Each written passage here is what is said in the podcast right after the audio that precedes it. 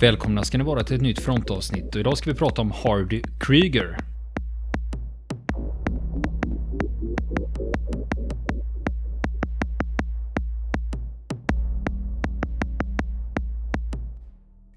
Ja, eller Hardy Krüger. Hur uttalar man namnet? Hardy Krüger. Hardy Krüger låter kan man uttala sig. Fast egentligen Hardy Krüger också. Ja. Bägge är rätt. Okay. Vi ska komma till varför här. Men först, har du sett A Bridge Too Far? Flera gånger. Filmerna. Flera gånger, men jag har inte läst boken. Nej, den är bättre. Alltså det är så. Skulle jag säga. Men då när den filmen kom på 70-talet, då var den ju i toppklass. Får man ju tänka på. För den tidens filmer var det ju. Mm. För det bygger ju på Cornelius Ryans bok. Ja, det stämmer.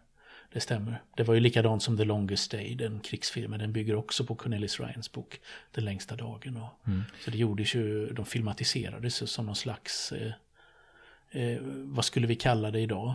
Ja, actionfilm blir det ju. Ja, nästan, det är ju, det är en krigsfilm eller? Där du har liksom iscensatt historien. Vad 17 är det man säger?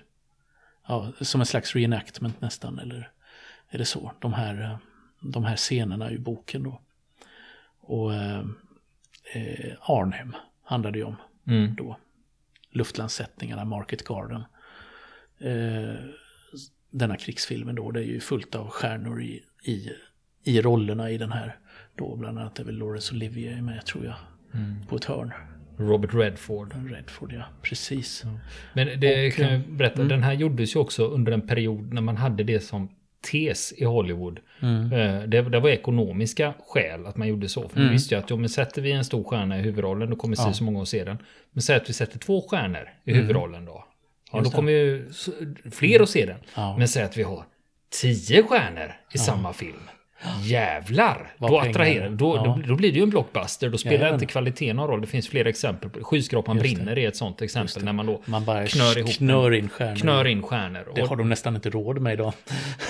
Nej, det var ju... Nu för tiden med de gager som de stora stjärnorna har. Det är en figur som finns i den här filmen som inte finns i verkligheten. Det är som inte är baserad på en person utan på 2 personer. Som man har slagit ihop till en. Och det är en SS-general som heter Carl Ludwig i filmen. Men han har aldrig existerat. Han har inte existerat. Utan det är han som ska försvara Arnhem och återta bron. Se till att de brittiska fallskärmsjägarna inte får kontroll över bron i Arnhem. Och han är baserad på...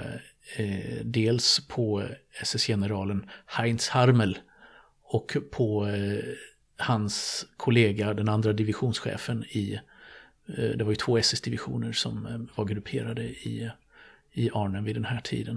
Det var Heinz Harmel och sen var det Harzer heter den andra. Men där har man slagit ihop till samma karaktär i den här filmen. Och det som är intressant för oss idag, det är vem som spelade den rollen. Och det är en man en skådespelare som var ganska känd på 60-70-talet i Hollywood-kretsar som heter Hardy Krüger. Och som ofta brukade få spela tyska officerare i engelska och amerikanska filmer under efterkrigstiden. Och här spelar han alltså en SS-officer. Och det intressanta med honom i den rollen är att han faktiskt hade tillhört SS under andra världskriget. Så han hade varit SS-soldat? Han hade varit SS-soldat under andra världskriget. Ja, men det är ju perfekt om du ska göra en inspelning så har du någon där på plats som visste, nej men så sa vi faktiskt aldrig. Ja. Eller liksom, vi hade faktiskt uniformen på det här sättet. Inte som... Ja. Ja. Så Hardy Krüger hette egentligen Eberhard Krüger. Han var född Eberhard Krüger 1928 i Berlin. Han lever fortfarande idag, han är 90 år gammal. Han firade sin 90-årsdag i månads. Ja, jag gjorde ett snabbt överslag för hur gammal är han då? Jajamän. Jo, han är vid liv, han bodde i många år i Kalifornien men har flyttat tillbaka till Tyskland och bor i Hamburg nu för tiden. Och enligt de senaste rapporterna som jag hörde så var han i alla fall för ett par år sedan fortfarande pigg och vital och väldigt aktiv i samhällsdebatten. Man ska komma tillbaka till den delen i slutet av det här, för att det är också intressant. Men det finns ett väldigt intressant människoöde här, dolt bakom Hardy Krüger och SS-generalen Carl Ludwig. För som sagt, som jag sa, han föddes för 90 år sedan i Berlin, i norra Berlin, i en arbetarstadsdel som heter Wedding. Och hans föräldrar var fanatiska nazister. Och så han uppfostrades ju med det här att Adolf är Guds gåva till mänskligheten. Precis. Mm. Och hamnade liksom, när jag höll på att säga strax efter att han lärt sig gå nästan, och du förstår, hamnade han i de nazistiska ungdomsorganisationerna, uppfostrade den vägen till, och själv blev en fanatisk nazist. Och 1941, när han alltså är 13 år, så skickas han på en nazistisk elitskola i södra Tyskland, en så kallad Adolf Hitler-Schule.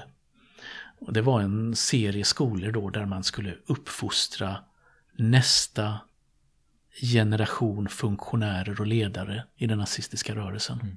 Det finns ju en film som heter Fyrens elit. Ja, exakt. Som utspelar sig på en av de här skolorna. Just det, det stämmer. Det kanske blir ett litet filmtips då. Ja, precis. Det har du rätt i. Och han gick på den Adolf Hitler-skolan som låg i en stad som heter Sonthofen. Ganska känt ställe för de som har lite koll på de här utbildningsanstalterna. Och han har sagt i intervjuer då att jag blev uppfostrad för att älska Hitler. Och 15 år gammal, så 1943-44, så deltar han som skådis i inspelningen av en nazistisk propagandafilm i de här berömda filmverkstäderna i Babelsberg utanför Berlin. En film som heter Junge Adler, Unga Örnar. Och då talar vi inte om Socialdemokratiska ungdomsförbund, Unga Örnar, som för övrigt skämtsamt brukade kallas för Erlanderjungen. Men det är inte dem vi menar här. Han var en av barnskådespelarna i den filmen, för den handlade om flera Hitlerjugend-killar. Och under den här inspelningen så händer någonting intressant, för att han blir bekant med ett par av de äldre skådespelarna som var ganska kända på den tiden i Tyskland.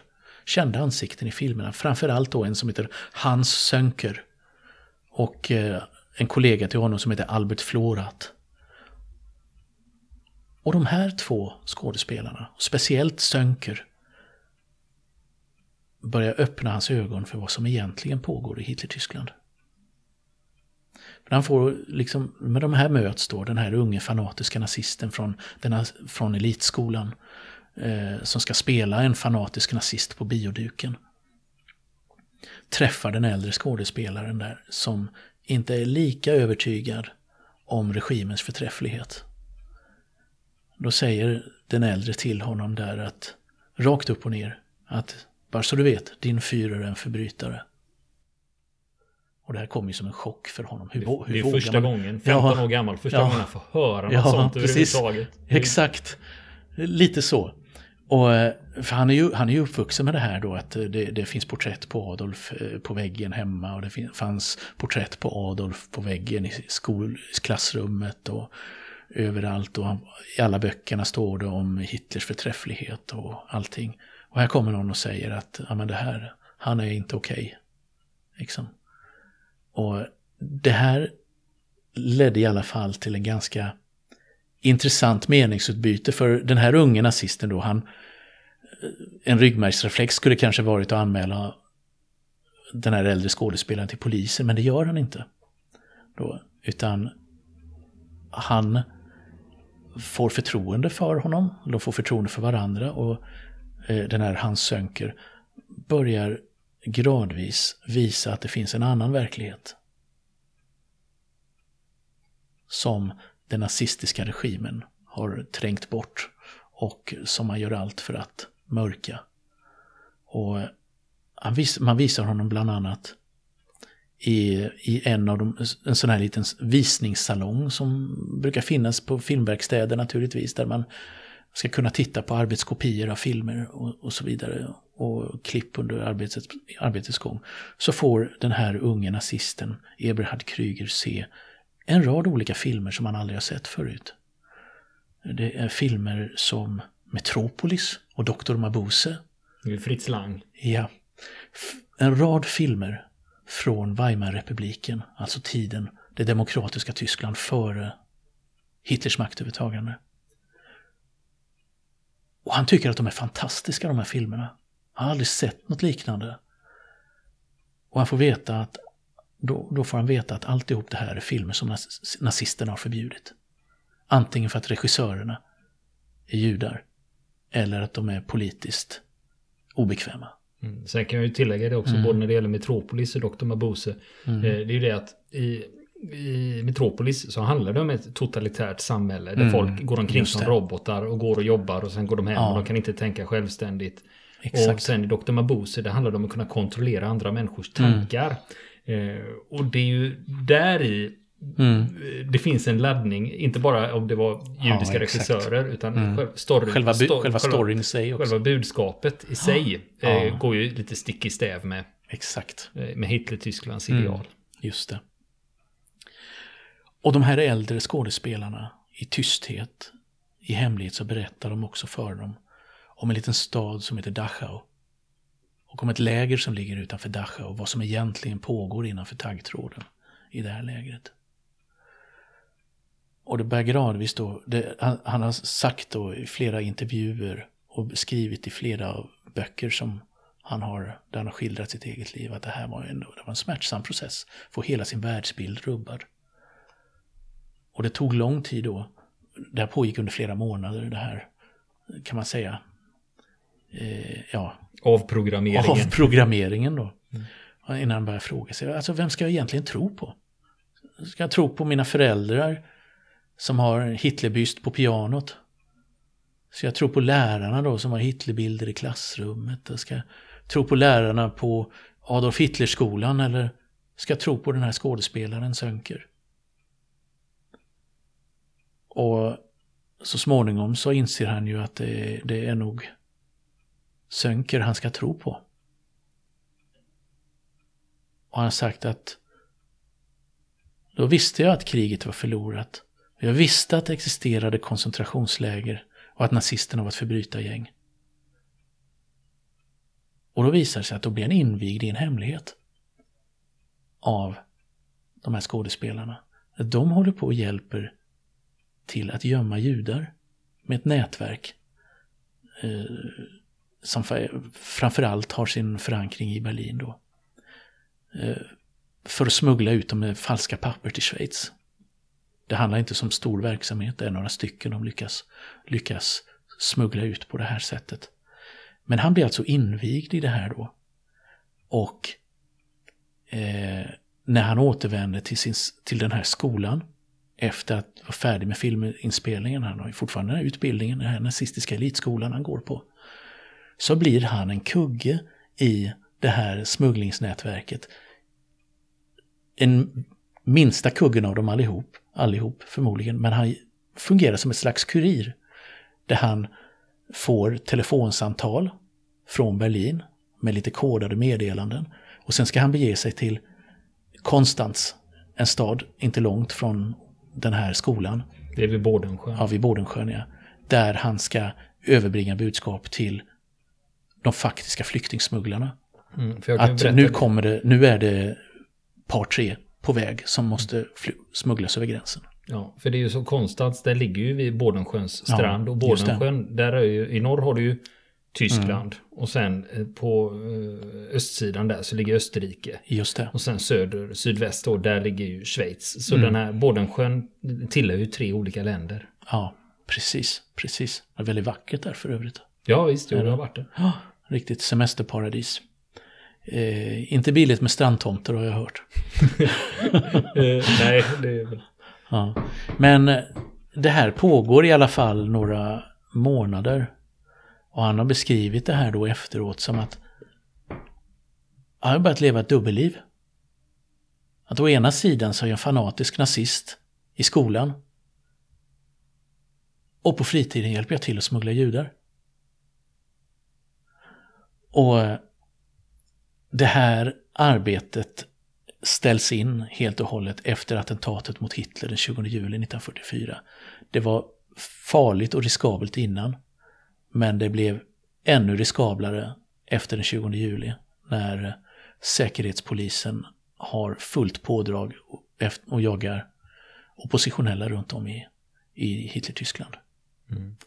Men där är också en sån här grej som man måste ha med i tankarna att allt efter kriget sen då, jag menar att det måste ju ändå finnas belägg för att han faktiskt har varit med och smugglat judar. För det är ju många gamla nazister som säger men jag hjälpte visst till att smuggla judar. Så här liksom för att slippa galgen ungefär. Va? Ja, absolut. Här överlevde ju de flesta i nätverket.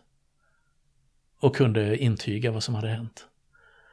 Kunde de göra. Bland annat den här då Hans Söhnker som faktiskt levde fram till början av 80-talet och fortsatte vara en skådespelare och personlig vän till Hardy Krüger under hela efterkrigstiden då. Själv gjorde han ju inte så mycket mer än att han åkte med meddelanden då till grannstaden gjorde han. Så att de stora riskerna var ju de andra som tog. Ja, om vi säger att det hade rullat upp om Gestapo hade fått tag på dem så hade det ju gått illa. Det är klart att det hade gått väldigt illa, hade det gjort, naturligtvis. Sen mot slutet av andra världskriget, under de sista månaderna av kriget, mars 1945 närmare bestämt, då är det inte mycket kvar av Tyskland. Ryssarna står vid floden Oder bara 6 mil öster om Berlin, den sista försvarslinjen. Amerikanerna står vid Rhen och håller på att korsa Rhen för att tränga djupt in i Tyskland. Då blir han inkallad, 16 år gammal, i Waffen-SS. Och där kommer han då att bli insatt på västfronten mot amerikanska trupper. Han hamnar i det som var den 38:e SS-grenadjärdivisionen Nibelungen som sätts upp just då i mars 1945. Organiseras som en del av det absolut sista uppbådet av tyska trupper när man håller verkligen på att bottenskrapa grytorna. Men det var det Hitlerjugend och lite folkstorm. Och... just det. Den här divisionen då, om vi tar det först då, så den börjar ställas upp i slutet av mars 45 på SS kadettskola Bad Tölz i södra Tyskland. Det var där en stor del av officerskadern utbildades då i Waffen-SS. På detta ställe då, SS Junkerschule Bad Tölz. Och divisionen då, den kom att bestå av rester av några andra SS-förband. Några som hade överlevt när deras divisioner hade krossats. Det är 2 bergsjägardivisioner, Nord, som hade slagits på den finska fronten uppe vid Murmansk. Och prins Eugen som hade stridit på Balkan och jagat patrisaner där bland annat. Och lite vitryska SS-frivilliga. Tullpersonal. Hitlerjugend. Och alla elever på den här kadettskolan i Bad Tölz plockas in i den här divisionen då som håller på att sättas upp. Och dessutom eleverna från 2 Adolf Hitler-skolor, bland annat den i Sonthofen som Eberhard Krüger, Hardy Krüger går på, och en i Iglau. Bägge ligger i södra Tyskland och på den tiden då. Och så kallad riksarbetstjänst, det var en slags obligatoriskt arbetsår som man måste göra under nazitiden om man var man. Och det gjorde man med spade och uniform. Och de här killarna, de kallas också in till vapen. Och sen också lite soldater från den reguljära armén. Så det är en salig blandning av folk från olika håll. och instruktörerna på kadettskolan i Bad Tölz blir befäl i divisionen då. Och det var tänkt att divisionen skulle bestå av 8000 man. Och redan det lite då. Det är ungefär hälften eller knappt hälften av vad en division skulle bestå av vid den här tiden. Men i verkligheten blev det bara 5000. Och det motsvarade en brigad ungefär kan man säga vid den här tiden. Och den höll fortfarande på att organiseras, den här divisionen, under de följande veckorna när de allierade trängde allt längre in i Tyskland. Och till slut då, den 17 april 1945, så drar sig divisionen tillbaka från sina förläggningsområden för att inte hamna i händerna på amerikanska och franska trupper. Man dras tillbaka söderut mot Dachau bland annat. Och man kunde inte avsluta liksom organiserandet av divisionen, utan den är lite mer än halvfärdig kan man säga. Halvt organiserad, halvt utrustad. Det är brist på allt. Alla soldater är inte utbildade. Många oerfarna. Det är mycket som inte fungerar som det ska. Men de kastas in i striden som de är i alla fall. De underställs en SS-kår, en kårstab som är 13:e SS-kåren, som innehöll också en rad andra SS-divisioner. Och de grupperas i en försvarslinje i närheten av Donau den 21 april, alltså dagen efter Hitlers födelsedag.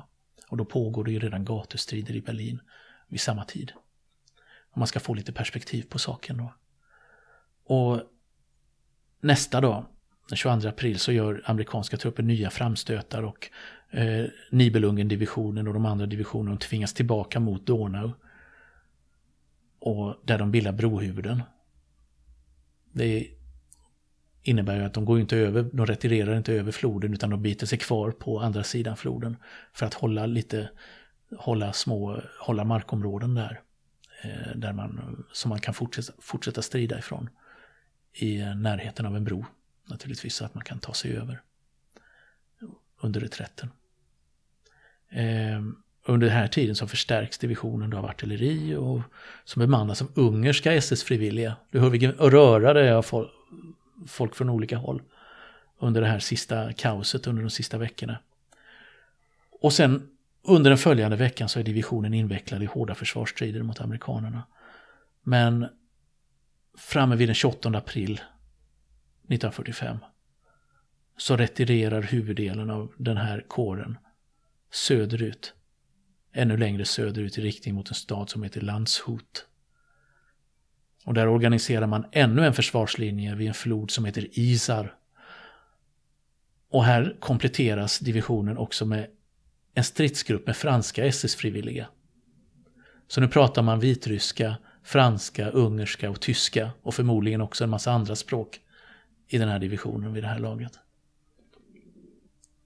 Och reträtten fortsätter ännu längre söderut, och till slut så hamnar divisionen i Traunstein, där den kapitulerar för amerikanerna den 8 maj 1945 vid foten av Alperna.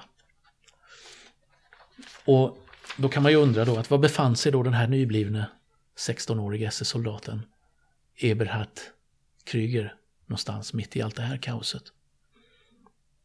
Och det har han själv berättat om utförligt i böcker som han har skrivit och i flera intervjuer. Och han har bland annat berättat att de skickade ut oss som kanonmat. Det var vad de gjorde. Eftersom han då under tiden på den här elitskolan hade fått militär utbildning. För det fick de här eleverna på elitskolan också. De skulle ju bli duktiga krigare dessutom. Det ingick i det nazistiska idealet då. Så då har de redan fått ganska mycket militär träning. Så att då tänkte man, men de här killarna, de sätter vi in som gruppchefer i divisionen. Och så blev det.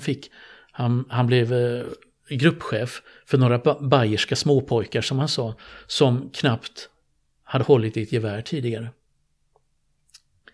Och blir inkastad då i strider mot amerikanerna i Schwarzwald i södra Tyskland. Och ofta, som strider ofta kan vara, så gick det till så att någon skjuter utan att se varifrån skotten kommer. Man skjuter tillbaka utan att se något mål. Eller knappt se något mål att skjuta på. Och han har berättat på följande sätt att vår division bestod bara av 16-åringar. Vi grävde skyddsgropar 1,5 meter djupa. I varje grop satt 2 pojkar. Om artillerielden inte träffade rakt i gropen kunde man överleva där. Men många dog trots det. En gång var vi tvungna att genomföra ett stormanfall. Helt idiotiskt. Sprung auf! Marsch, marsch! Löd orden. Man måste upp i gropen och vilt skjutande springa mot fienden. Och jag sprang inte särskilt långt. Jag kastade mig på marken och låtsades att jag var död. Och nästa vecka fortsätter vi berätta historien om Hardy Krüger. Vill ni komma i kontakt med oss så kan ni göra det via vår Facebook-sida som heter Fronten. Det är inga problem för er att leta er fram där. Eller också så mejlar ni på vår mejladress och det är frontenpodcast@gmail.com.